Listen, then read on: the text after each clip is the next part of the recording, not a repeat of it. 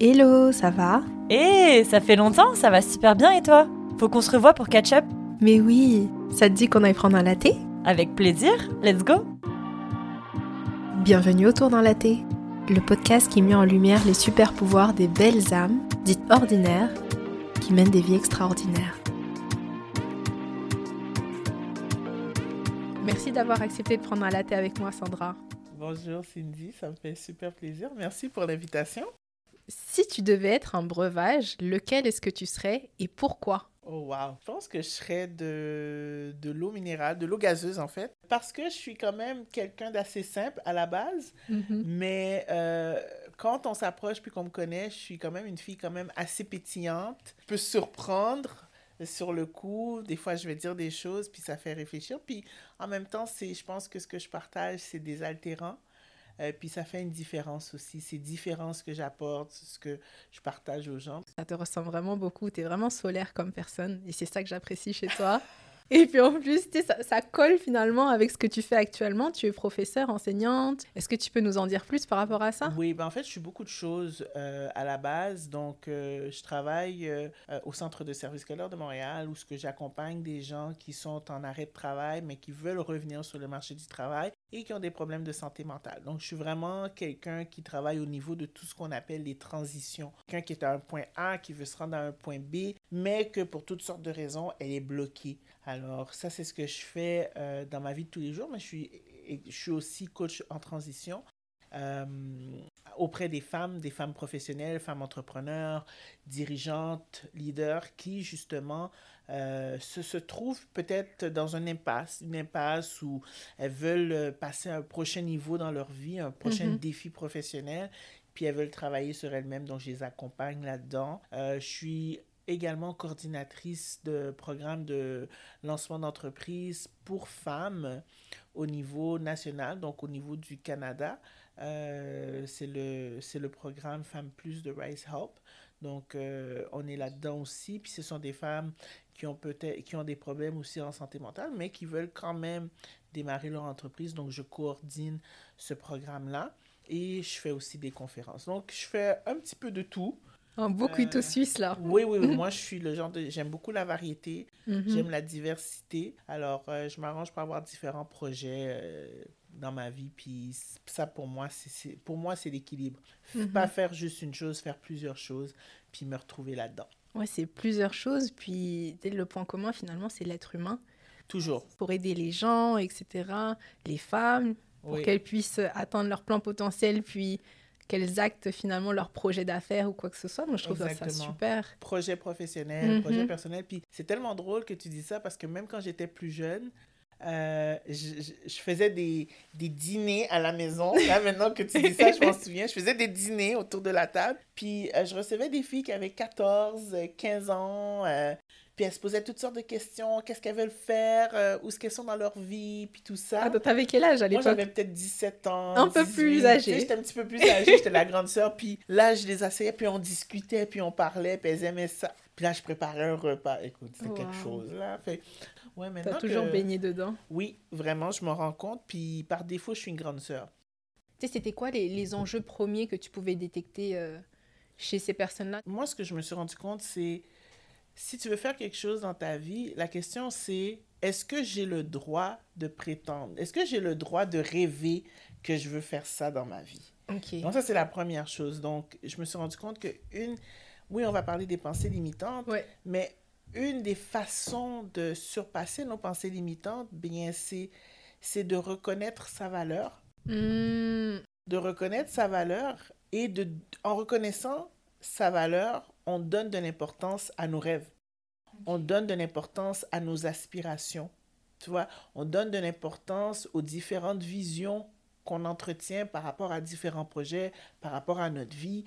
Et quand je me donne de la valeur, maintenant, je me donne la permission. Pourquoi? Parce que je mérite. Je mérite de vivre ça. Je mérite d'avoir ça dans ma vie. J'ai le droit de rêver à ça pour moi. Donc, si on ne se donne pas la permission, euh, même si je connecte à mes rêves, même si je suis consciente de qu'est-ce que j'ai envie, mais si je me donne, je me donne pas cette ouverture de dire, vas-y, fonce, va chercher ça, ben, finalement, rien se passe. Fait que une des choses que je travaille beaucoup avec mes clients, c'est, puis que je, je, je dis aussi, c'est donne-toi la permission. Des fois, c'est juste se donner la permission de rêver. Certaines personnes ne rêvent plus, elles ont tellement été déçues, elles ont tellement été découragées que leurs aspirations, leurs rêves, leurs envies, leurs, des projets qu'elles ont dans la tête, comme ce projet-ci, n'est-ce pas? Ben, ils l'enfouissent quelque part super loin. Fait qu'ils se donnent même plus la, la, la, le droit de rêver. Je dis, c'est pas parce que tu rêves un truc que ça veut dire que demain tu vas le faire, mais juste de l'amener à ta conscience parce que ça, c'est ça qui va t'allumer, puis après, le reste suit. Ouais, je suis totalement d'accord avec toi. Surtout hum, par rapport, quand tu, tu parles là de, de ce projet-là autour d'un latte, c'est un projet effectivement qui a pris du temps à émerger parce que bah, tu as, as, la peur de, de l'échec. Voilà. Tu as la peur d'être jugé. Parce qu'une fois que tu es derrière le micro, tu te dis Oh, bah mince, il faut que je fasse des phrases vraiment super euh, correctes, il faut que ce soit pertinent, tout ce que je dis. Ah ouais, il faut que je sois parfaite. Oui, il faut que je sois parfaite, Quelle exactement. Belle Quelle belle pensée limitante. Hein? Moi, une personne qui suis super, euh, super euh, introvertie. Oui, quand tu me connais, oui, on voit ma, mon énergie, etc. Mais une personne assez introvertie, assez reculée. Euh, donc, je me disais, euh, est-ce que ce sera pertinent? Est-ce que ça, en fait, finalement, ça va être un projet qui va me permettre d'aller plus loin dans ma vie, développer plus de compétences, prendre confiance en moi, etc. Puis ma réponse était toujours euh, peut-être plus tard, parce que là, euh, Ah, j'ai pas envie d'être jugée. Le fameux plus tard. Mhm. Mhm. Je me dis peut-être plus tard, lorsque j'aurai assez de compétences pour et que je pourrais prétendre euh, poser des questions, interviewer les gens, avoir un podcast, être sur les réseaux sociaux, finalement être vu. Donc c'est pour ça que là je me dis ah mais c'est super intéressant qu'on en parle parce que toi qui accompagnes les femmes ou même les personnes qui ont des enjeux au niveau de la santé mentale, etc. et qui ont peur justement d'acter leurs rêves, Oui. comment est-ce que on peut dépasser ça? Justement, on parlait tout à l'heure de pensée limitante. Sais, finalement, c'est quoi une pensée limitante? D'où est-ce que ça vient? Comment ça se traduit? Ben, juste avant d'embarquer là-dedans, juste pour, que, pour le bénéfice de, de, nos auditeurs, on a tous une santé mentale. De la même façon qu'on a tous une santé physique, on a tous une santé mentale.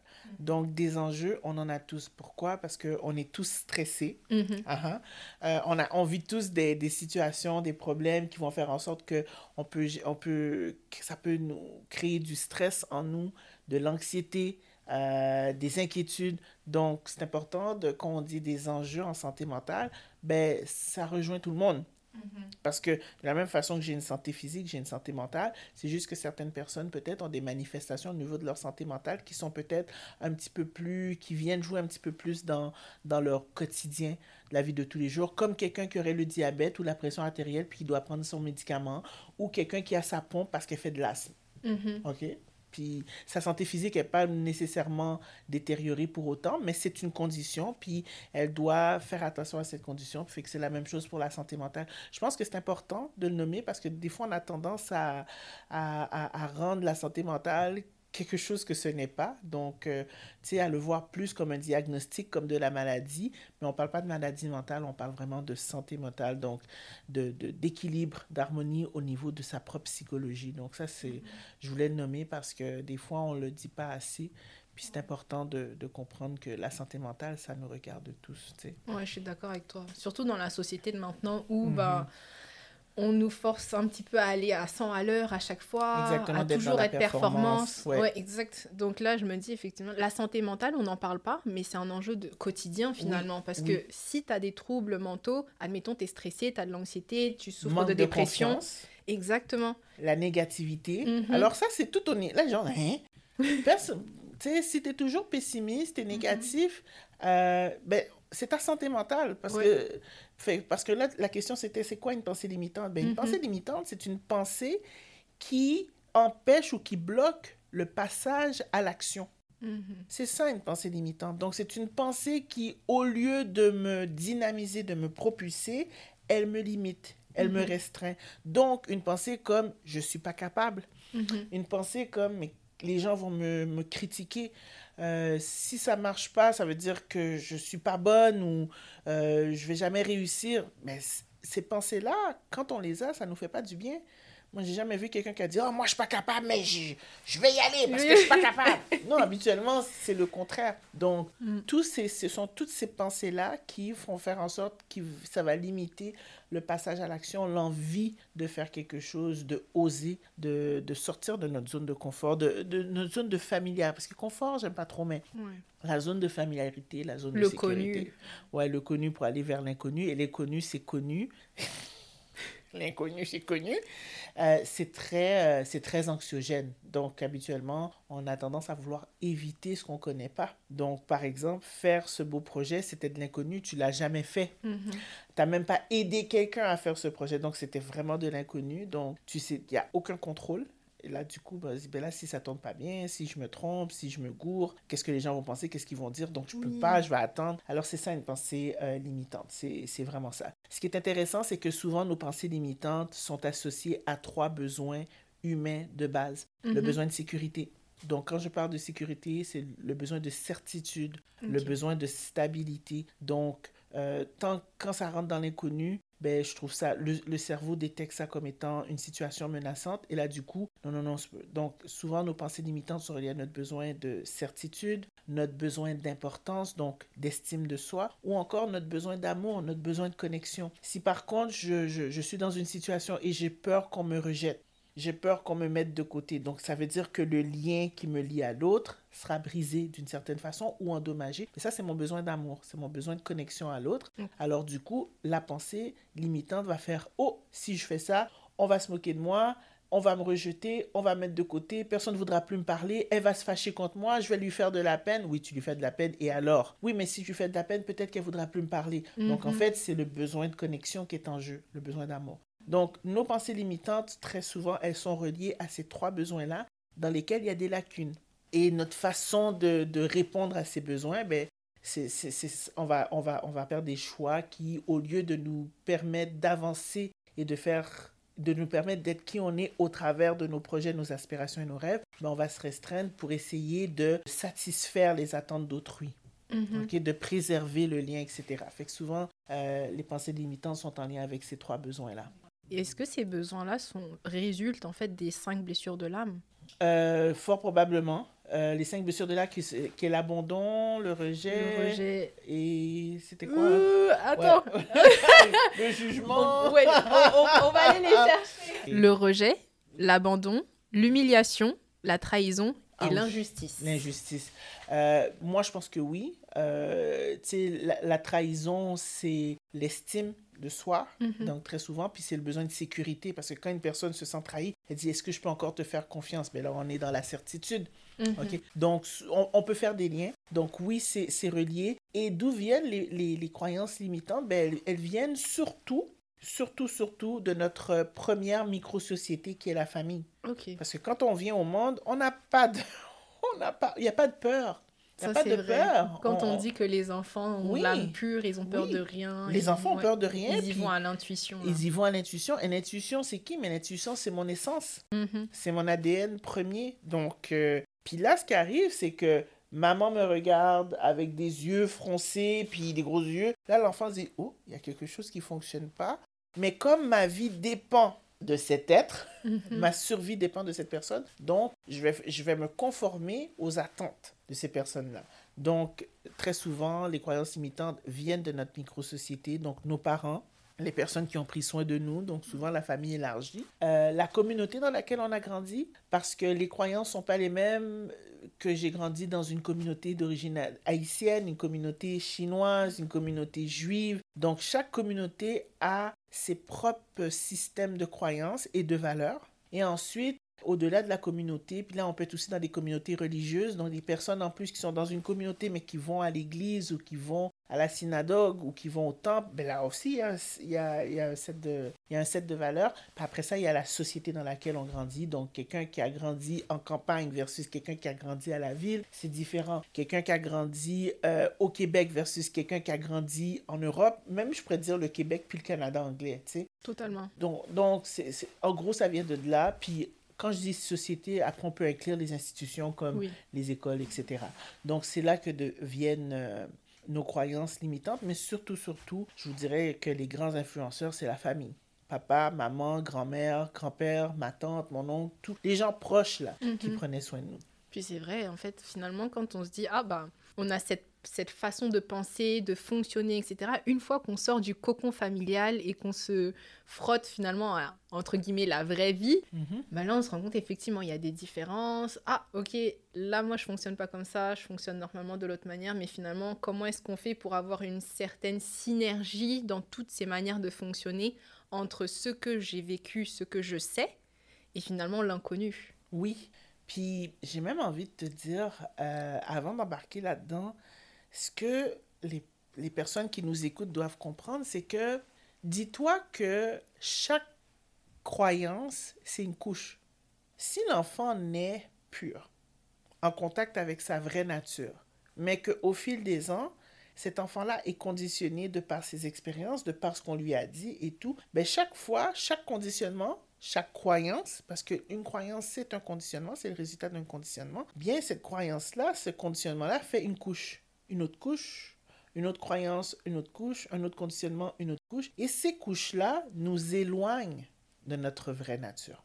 Et c'est là qu'après, on se retrouve un peu euh, en conflit Mhm. interne, en dissonance cognitive, parce que j'ai envie de quelque chose, mais on m'a toujours dit que les femmes n'ont pas le droit de faire ça. Ah, dissonance, parce que j'ai une envie, mais j'ai une croyance qui me dit le contraire. Fait que ton envie, ton rêve, ton aspiration, ton désir, en fait, c'est tout simplement la semence qui renferme ta vraie identité, ton identité naturelle. OK? Fait que là, l'idée, c'est d'aller déconditionner, enlever des couches, parce que ce que j'ai cru, ce n'est pas nécessairement vrai. Ce qu'on Mhm. m'a inculqué, ce n'est pas nécessairement vrai. Pourquoi? Parce que c'était l'opinion d'un autre. Ma mère a grandi dans une société qui dit les femmes vont pas à l'école ou les femmes doivent être soumises aux hommes. C'est un exemple, OK? Et là, maintenant, elle m'enseigne avec cette idée, cette opinion que les femmes doivent être soumises aux hommes. Mais c'est pas la réalité, c'est pas la vé- c'est pas la vérité. C'est sa vérité qu'elle m'a imposée, je l'ai intégrée, ok? Elle a été introjectée, on appelle ça en, en- en- en psychologie l'introjection. Et là maintenant, mais cette vérité qui a été introjectée, qui n'est pas la vérité, qui est en fait juste une opinion, m'éloigne de mon désir de peut-être aller à l'école et faire des études. Pourquoi? Parce qu'une femme soumise ne va pas à l'école. C'est un exemple, ok? C'est un petit peu tiré par les cheveux, mais c'est voulu. Oui, oui, D'accord? comprends. Et là maintenant, je ne vis pas la vie que je suis appelée à vivre par rapport à ma vraie identité, mais c'est une identité conditionnée, c'est une fausse identité qui m'éloigne de qui je suis. Et c'est pour ça qu'il y a des gens qui passent toute leur vie, si ce n'est pas une bonne partie de leur vie, complètement malheureux, complètement à côté d'eux-mêmes à cause de leur conditionnement, leurs croyances qu'ils ont, qui, qui leur ont été inculquées et leur vraie nature qu'ils ont envie de faire. Donc moi, c'est là que j'interviens et que je travaille cet exercice-là de déprogrammation, de, de, de, de, revisiter les croyances limitantes, d'injecter de l'amour, de la lumière dans ces croyances-là, puis de dire ce que tu penses qui est vrai, finalement, c'est pas si vrai que ça. Et de passer par-dessus ces croyances-là, de s'en créer des nouvelles et d'avancer avec leur peur jusqu'à ce qu'elles créent la réalité désirée pour finalement réaliser que finalement cette croyance qui générait cette peur, elle est fausse parce que maintenant, Mhm. voilà, j'ai créé la réalité que je veux et là maintenant, je suis réellement moi parce que je suis bien, je suis épanouie, je suis contente. Pourquoi? Parce que j'ai fait quelque chose qui me ressemble. Et ce qui me ressemble se retrouve dans mes désirs, dans mes rêves, dans mes aspirations, dans mes envies. Et comment est-ce qu'on fait pour déprogrammer une personne Par le doute. par le doute? Oui, alors moi je dis toujours euh, doute de tes certitudes ou doute de tes doutes. Ah, peut-être qu'on va me qu'on va me juger, on va me critiquer et peut-être qu'on va t'admirer. Toute déconstruction commence par un doute. Pourquoi? Parce que la croyance euh, elle tire sa force dans cette espèce de certitude. Je crois que c'est vrai. Mhm. Mais c'est pas vrai. Fait que moi, je viens puis j'introduis assez de doutes pour amener la personne à dire Oh, ok. Parce que là, toi, tu vois juste un côté de la médaille. Tu vois juste un extrême. C'est la loi de la polarité. On, toute chose a deux faces. Toute chose a deux opposés. Toute situation, tout objet a deux opposés. Mhm. Fait que toi, tu es polarisé sur une dimension, sur une perspective d'une situation qui est la perspective négative. Mhm. Cette perspective-là négative, c'est elle qui va te créer de la honte, de la peur, du doute, de la frustration, de la colère, du stress, du découragement, etc., etc., etc., qui sont des émotions très souffrantes. Et là maintenant, c'est d'amener la personne à dire, OK, mais peut-être qu'il y a une autre perspective à ça. Mhm. Et là maintenant, on injecte assez de doutes pour maintenant dire, OK, mais et si finalement, au lieu de dire que ça ne fonctionne pas, et si ça fonctionnait? Les fameux et si. Donc, au lieu d'être dans les et si négatifs, et si ça fonctionnait? Et si, les, et, si tu réussissais? Et si les gens, tu leur ferais du bien? Et si les gens euh, trouveraient ton idée bonne? Et si, et si, et si? Mais dans l'autre extrême, dans l'autre pôle. Donc vraiment, le, le, la déprogrammation commence par le doute. Une déconstruction va commencer par le doute. Et maintenant qu'on est rentré dans le côté euh, positif, etc., du et si positif, comment est-ce qu'on fait pour justement ne pas avoir de pensée limitante dans les et si positifs Dans le sens où je donne un exemple, et si ça fonctionne? Oh mince, est-ce que je vais pouvoir gérer cette popularité, ce succès? Il y a ce côté-là également. Oui, euh, parce que là, tu retournes encore à ton besoin de certitude. Mhm. Ah oui, et si ça fonctionne, mais là, ça va être quelque chose de nouveau que je connais pas. Alors, des pensées, il y en aura tout le temps, des pensées limitantes et euh, des pensées dynamisantes, propulsantes. Fait que là, maintenant, on va parler du focus. Sur quoi est-ce que tu mets ton attention? La question, c'est est-ce que je vais mettre mon attention sur ce qui va pas fonctionner ou sur le négatif ou je choisis de mettre mon attention sur ce que je veux faire? Fait que c'est c'est toujours une question que je repose toujours aux gens. Qu'est-ce que tu veux vraiment? Puis quand elle vient avec cette question-là de Ah, mais et si par exemple, je dis Est-ce que cette pensée-là t'aide à avancer? Moi, je suis pas là pour dire c'est vrai, c'est pas vrai. Je suis pas là pour dire c'est pas bon, c'est bon. Je suis juste là pour dire Est-ce que cette pensée-là t'aide à avancer vers ce qui est important pour toi? Parce que au bout du compte, ce que tu dois apprendre à faire, c'est de poser des actions engagées, des actions inspirantes. Comment qu'on fait pour poser des actions inspirantes? Mais ce sont des actions qui sont en lien avec ce qui est important pour soi, ce qui fait du sens. Donc, par exemple, cette femme qui veut avoir un enfant, mais qu'elle n'y arrive pas de manière naturelle, est-ce que la pensée, oui, mais moi, je veux absolument avoir un enfant naturel, t'aide à avancer vers l'objectif d'avoir un enfant, alors que il est évident que tu n'arrives pas à enfanter naturellement Oui, parce que tu tombes pas enceinte? Non, parce que j'en ai des personnes qui viennent me dire, oui, mais je veux pas la, la fertilité assistée et tout Mhm. ça. J'ai dit, ok, mais qu'est-ce qui est plus important là? C'est la méthode ou c'est le fait de fonder ta famille? Hmm, Ok, c'est de fonder ma famille. Quelle est la plus petite action? Alors là, on a mis le focus à la bonne place. sur l'objectif final et pas sur les moyens pour y arriver. Parce que l'objectif final, c'est ça qui donne du sens à ta vie. C'est ça qui va faire que tu vas vivre une vie épanouie. C'est pas les pas les moyens, c'est qu'est-ce qui va faire du sens, c'est- c'est l'envie, c'est le désir, Mhm. c'est l'aspiration. Fait que si j'aspire à avoir une famille et que je sais qu'en ayant une famille, je vais me sentir bien, je vais être heureuse, je vais être contente. Alors, c'est quoi la plus petite action que tu peux faire qui va te faire avancer vers ça? Là, maintenant, on, tombe dans les actions inspirantes et engagées. Parce que je mobilise mon énergie de création pour créer ce que je veux. Or, les gens, lorsqu'ils se fixent sur leurs pensées limitantes, utilisent leur, écoutez bien, ton énergie de création, parce qu'on a tous une énergie pour créer ce qu'on veut dans notre vie. On en a tous. On est des êtres qui créent. OK? Fait que tous les résultats que tu as dans ta vie sont souvent générés par des, des croyances. Fait que si je prends mon énergie créatrice et que, en accord avec ma pensée limitante, je vais créer du chaos. En fait, je vais créer ce que je ne veux pas. Mhm. Parce que le focus n'est pas la bonne place. Le focus est sur mes peurs. Alors, si tu regardes toujours tes peurs, tu vas poser des actions en accord et en fonction de tes peurs. Et ce sont ces actions-là qui vont finalement créer le résultat que tu ne voulais pas. Or, si tu te concentres sur ce que tu veux, cette même énergie, maintenant, tu l'utilises pour créer ce que tu désires. Donc, au bout du compte, tu vas, tu vas finalement matérialiser, manifester ce que tu veux. Donc, c'est une question de focus. Parce que si je mets le focus sur ce que je veux, maintenant, je vais poser des actions qui vont me permettre d'avancer vers ce que je veux, donc qui vont me permettre de matérialiser dans ma vie le désir que j'ai dans mon cœur. Donc, c'est, donc, c'est- faut réfléchir à ça parce que les gens ne réalisent pas que tout commence par la pensée, donc nos croyances. Et c'est là que moi je viens, puis que je travaille un peu comme une espèce de chiro qui te fait craquer les os, là. T'es comme, oh, ok. Puis il te fait prendre une position inconfortable pour Mm. redresser une colonne. Mais moi, je te fais prendre des positions inconfortables par rapport à tes pensées, par rapport à tes croyances. Et comment ça, et comment ça fonctionne? Admettons, là, je suis en séance avec toi. Mhm.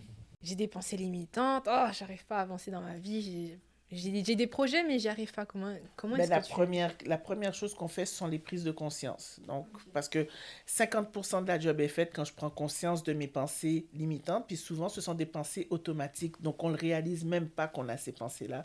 C'est au niveau du subconscient. Donc, c'est la première chose qu'on fait. Des fois, je vais entendre la personne parler, je vais l'arrêter, je vais lui répéter, est-ce que tu t'entends dire ce que tu dis, ou je vais euh, poser une question qui va semer le doute dans la tête de la personne. Donc, l'idée, c'est prendre conscience de la pensée limitante ou qu'est-ce qui te bloque. Donc, parfois, c'est c'est ça, ok, mais qu'est-ce que ça signifie pour toi, etc. Donc, on va prendre conscience des pensées, autant les pensées positives que les pensées limitantes. Ensuite, je crée le doute. Ok, est-ce que c'est vraiment vrai que ça va arriver? Est-ce que, ou est-ce que cette pensée-là t'aide à avancer vers ce que tu veux? Qu'est-ce qui est important pour toi? Ben, ce qui est important pour moi dans cette situation, c'est ça. Est-ce que cette pensée-là te permet d'avancer vers ce qui est important pour toi? Non. Ok, parfait. Est-ce qu'on peut voir la chose différemment, d'un autre point de vue? Qu'est-ce qui pourrait t'aider à ce moment-là à avancer vers ce que tu veux? Parfois, je vais travailler au niveau de changer la pensée ou trouver une pensée qui va euh, te faire voir une autre perspective. Donc là, on est beaucoup dans la flexibilité. Et ensuite, une fois qu'on a fait ça, ben, maintenant, on peut passer à l'action. Parfois, je vais aller un petit peu plus profondément pour savoir, OK, mais ça vient d'où, ça? OK? Euh, qui t'a dit ça? Qui t'a raconté ça? Ça vient d'où? Puis parfois, la personne se rend compte que ça revient de mon enfance, c'est parce que ma mère me disait ça. Et parfois, la personne peut même voir que dans d'autres sphères de sa vie, cette même croyance est à l'œuvre, mais elle se manifeste différemment. Oui, parce que souvent, une seule croyance se se- est à l'œuvre dans plusieurs sphères de notre vie. Et quand la personne comprend que à cause de cette croyance-là, ça a altéré son fonctionnement psychologique, sa façon de faire des choix, là après ça, elle peut comme se redresser. Parce que le but encore, c'est toujours de retourner à qu'est-ce que tu veux réellement? Qu'est-ce qui fait du sens pour toi? Et moi, c'est ça que je fais à chaque fois. Qu'est-ce que tu veux réellement? Qu'est-ce que tu veux du sens pour toi? Comment tu peux te donner la permission? Comprendre que tu as assez de valeur, que tu mérites ça, que tu as le Mhm. droit. Donc après ça, on travaille vraiment se donner de la permission avec... J'utilise beaucoup l'outil de l'autocompassion. Puis l'autocompassion, c'est trois choses. Être dans le moment présent. Quand je suis dans le passé, je suis dans la dépression, je regrette. Quand je suis dans le futur, je suis dans l'anticipation, l'incertitude, l'anxiété. L'anxiété, c'est toujours par rapport au futur. Ah, j'ai peur que telle chose arrive, mais la chose n'est pas là. Ah, et si, là, c'est de l'anxiété. La dépression, c'est le passé, c'est la nostalgie. Donc, on va travailler la pleine conscience. C'est quoi la pleine conscience? Être dans le ici et maintenant, être dans le moment présent. Comment est-ce qu'on y arrive maintenant? Il y a plusieurs façons de, de travailler euh, la pleine conscience, mais déjà juste le focus. Si tu réalises que tu es trop ancré ou axé sur le futur qui n'existe pas, imagine-toi la peur ou l'anxiété me faire prendre une décision par rapport à un truc qui n'existe même pas. C'est fou. Comme toi, oui, mais les gens vont peut-être me critiquer. Mhm. Donc, ouais, mais là, ils te critiquent pas, les gens. Oui, mais éventuellement, qui pourraient me critiquer, je y vais pas le faire. Comment tu peux décider de faire quelque chose sur un truc qui n'existe pas? C'est incroyable. Alors, tu es en train de, de construire ta vie sur des a priori, sur des suppositions. Mais c'est fou. J'avoue que dit comme ça, effectivement. Mais, mais parce que c'est ça qu'on fait tout le temps. Et là, la personne est comme Oh, mais tu m'aimes pas Tu m'aimes pas Mais, mais qui t'a dit que je t'aimais pas que... Oui, mais parce que. Tu, n'as si pas tu- fait ça comme ça. Ouais, et si tu me quittes Et si tu me quittes? Et je suis là aujourd'hui, je te quitte pas. Oui, mais tu pourrais me quitter. Mais ça, c'est la peur. OK? Puis, ce qui arrive avec le passé, c'est que j'ai échoué dans le passé. Et si l'échec que j'ai eu dans le passé va se, Se va remanifester dans le Mm. futur.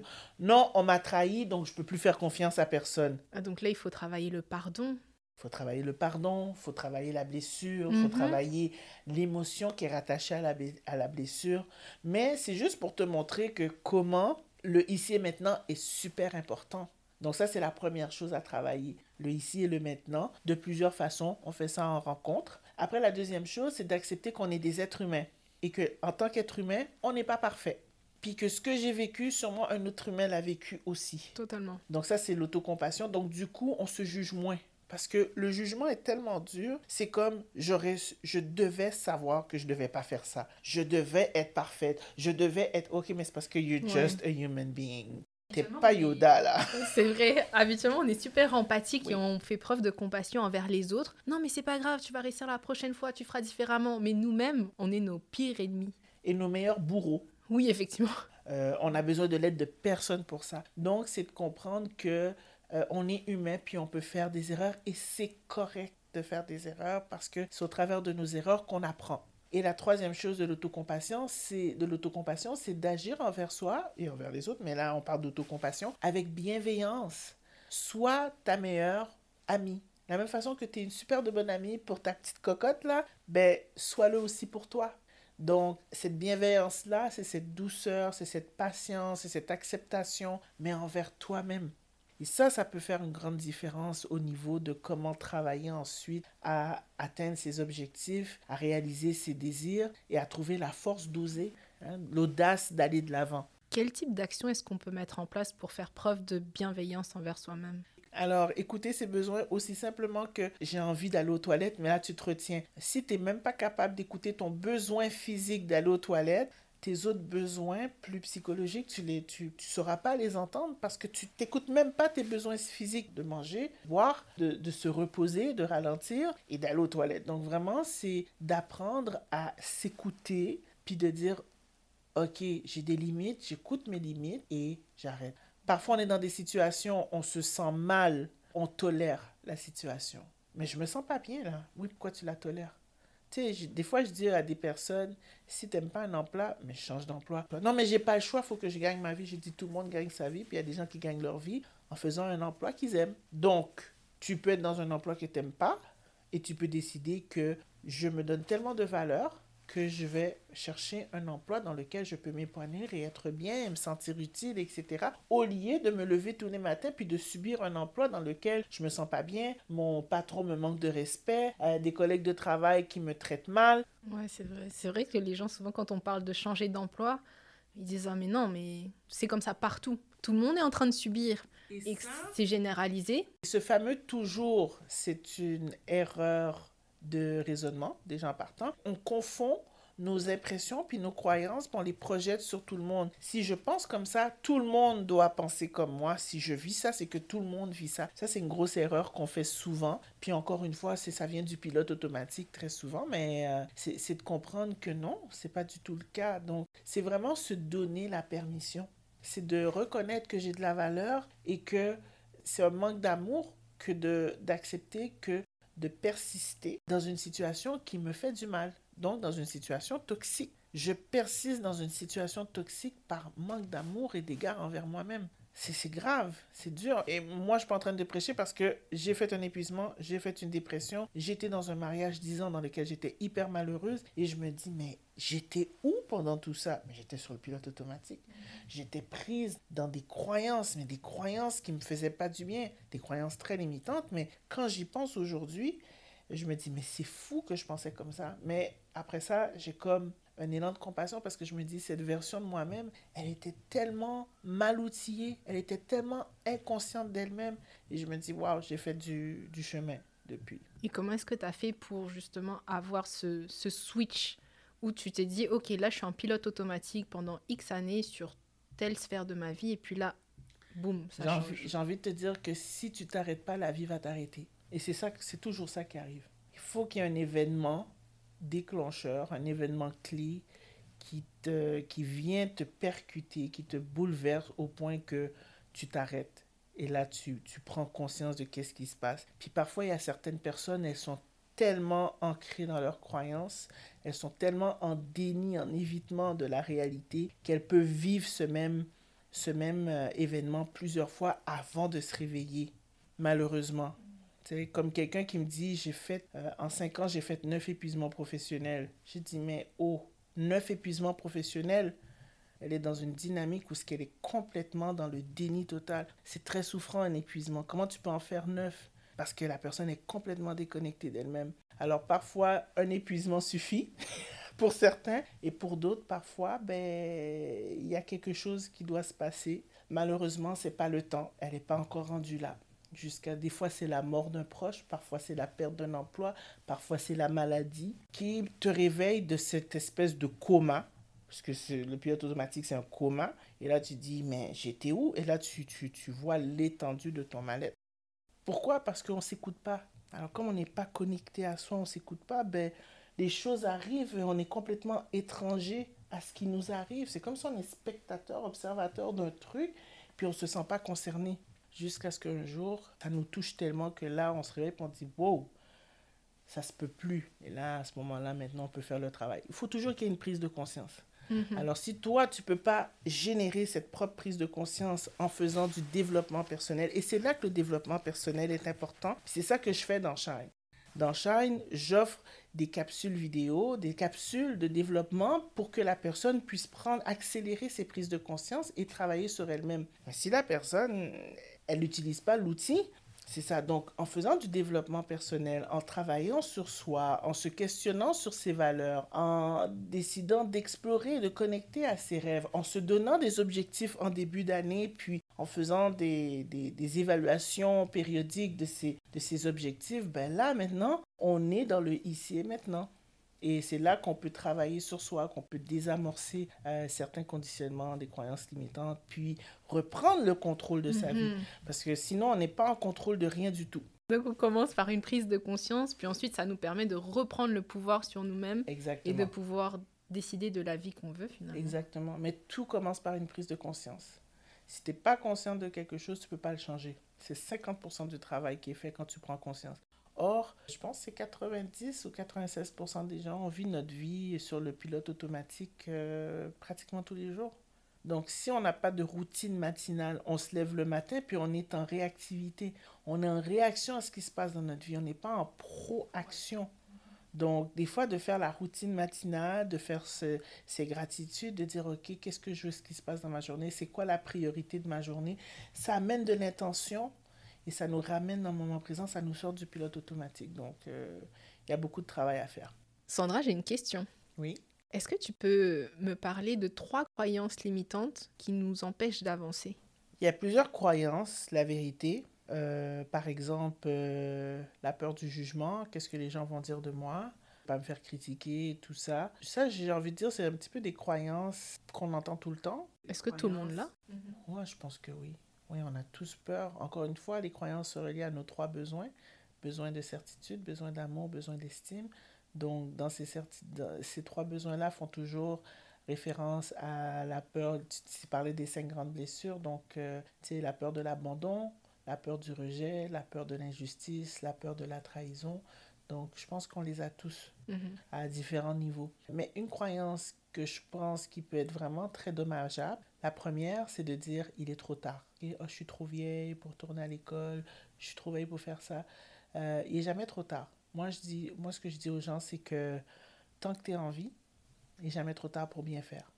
Donc, s'il y a un truc que tu as envie de faire, parce que là, tu recommences à regarder des critères extérieurs comme l'âge. En fait, tu regardes le temps de manière linéaire. Donc, euh, le temps, c'est la seule ressource qu'on possède tous de façon équitable. On a tous 24 heures de notre journée c'est une ressource qui est tellement importante, malheureusement, elle n'est pas renouvelable. Une fois que ces 24 heures sont passées, on ne peut plus rien faire. Donc, il n'est jamais trop tard, tant aussi longtemps que tu respires, parce que tu n'as que le moment présent.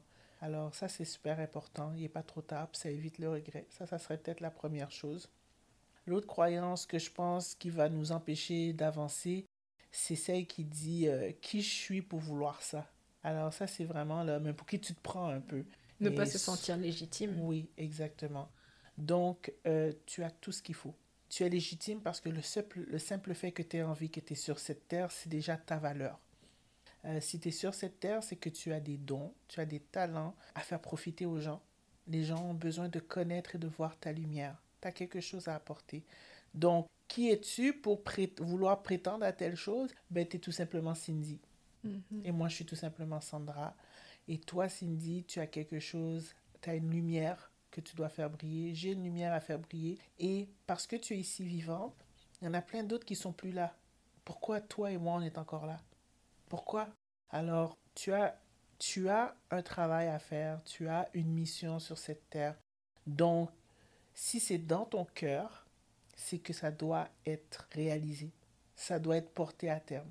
Sinon, cette envie, ce désir, ce rêve, cette aspiration, elle ne serait pas dans ton cœur. Donc, si elle est dans ton cœur, c'est qui tu es et elle mérite que tu mérites. Tu as cette valeur pour que tu puisses réaliser ça. J'en profite pour rebondir sur ce que tu as dit parce que ça me, ça me rappelle le premier épisode avec Mariam qui parle de révélation de potentiel et de par ce fait euh, de la mission de vie. Mhm. Tu es une étoile, tu es là pour briller, prends ta place, prends conscience de ta valeur, comme tu le dis, et puis mets en action ce pourquoi est-ce que tu es venu sur Terre. Exactement. Donc, je pense que c'est super important donc de, de te remettre en question par rapport à qui je suis pour vouloir ça, qui tu es pour ne pas vouloir ça. Euh, la troisième chose, c'est vraiment cette tendance, je pourrais en parler de plein, mais ton passé ne détermine pas ton futur. On a tendance à croire que parce que c'est arrivé dans mon passé, ça va encore arriver dans le futur. Donc, on sait que le passé, c'est la dépression. Ce qui est arrivé dans ton passé, euh, c'est arrivé pour une raison. Parfois, on contrôle ces situations, parfois, on ne les contrôle pas. Mais le plus important dans le passé, c'est que tu peux tirer des leçons. Et l'idée, c'est d'aller revisiter notre passé, nos écueils, euh, certains événements négatifs pour apprendre les leçons. Parce que les leçons, ce sont des outils, c'est de la sagesse. Et ensuite, de les reprendre et de les appliquer dans le présent et créer le futur que l'on veut. Donc, c'est pas vrai que tes échecs déterminent ton futur. C'est pas vrai parce qu'on t'a trahi une fois qu'on va encore te trahir à nouveau. Ça, c'est très important parce que c'est une confusion, une très grande confusion, une grande croyance qu'on a. Ça m'est arrivé dans le passé. Je dois absolument me protéger pour que ça n'arrive pas encore dans le futur. Mais c'est parce que tu te fermes à plein d'opportunités par rapport à un truc qui n'existe plus. C'est arrivé dans le passé, c'est arrivé pour une, une raison, parce que peut-être que cette version de toi avait besoin de cette expérience pour apprendre et grandir, pour ensuite être mieux préparé pour le futur. Sinon, si tu tires pas la leçon, la vie va te resservir cette situation de différentes façons jusqu'à ce que tu apprennes ta leçon et ensuite tu puisses avancer. Donc, ton passé n'est pas garant de ton futur. Moi, je t'ai partagé ces trois croyances, mais il y en a d'autres. Oui, il y en a d'autres comme ce que les gens pensent de toi, c'est pas ton affaire. Ne te laisse pas définir par l'opinion de l'autre. Par exemple, l'eau pétillante. Moi, j'adore l'eau pétillante. Toi, tu peux ne pas aimer l'eau pétillante. Est-ce que le fait de ne pas aimer l'eau pétillante rend l'eau pétillante mauvaise? Non. Parce que l'eau pétillante a ses caractéristiques qui la décrivent, qui fait d'elle une eau pétillante. C'est ni mauvais, c'est ni bon, c'est juste ce qu'elle est. C'est tout. Après, le reste, c'est des, ce sont tout simplement des jugements de valeur. Donc, quand quelqu'un dit quelque chose de toi, c'est un jugement de valeur. Or, on a tendance à penser ce que l'autre dit de nous, c'est la vérité. C'est la- ouais. Et on se laisse définir par la vision et l'opinion que l'autre a de nous. Alors que son opinion peut être due à des pensées limitantes, à des fausses croyances, À ses propres lacunes, Ouais. à ses propres problèmes et ses propres besoins non comblés. Et là, elle fait une projection et toi, tu, tu, tu décides d'adhérer à ça. Donc, ne, ce que les gens pensent de toi, ça ne te regarde pas. Ça leur appartient. Toi, ça ne change en rien ce que tu as envie de faire et tu continues à faire tes choses. Pourquoi? Parce que, et ça, c'est pour venir pallier à cette fameuse peur du rejet et de l'abandon. Donc, il faut avoir cette espèce d'indépendance émotionnelle par rapport à ce que les gens pensent de nous. Donc, ça, ça serait la quatrième. C'est un petit bonus. Merci pour le partage, Sandra. Ça me fait plaisir. On arrive à la fin de l'émission. Si tu avais un dernier message à passer aux auditeurs et auditrices qui t'écoutent, ce serait quoi? Ose rêver. Revisite tes rêves et ose rêver parce que dans tes rêves, dans tes aspirations, dans tes envies, se trouve ta vraie identité, la personne que tu es réellement. Donc, embrasse tes rêves, puis fonce, poursuis tes rêves. Merci d'avoir pris un latte avec nous. Reste connecté pour notre prochain épisode qui sortira le mois prochain. Pour nous soutenir, suis-nous sur nos réseaux sociaux et surtout, laisse-nous un 5 étoiles.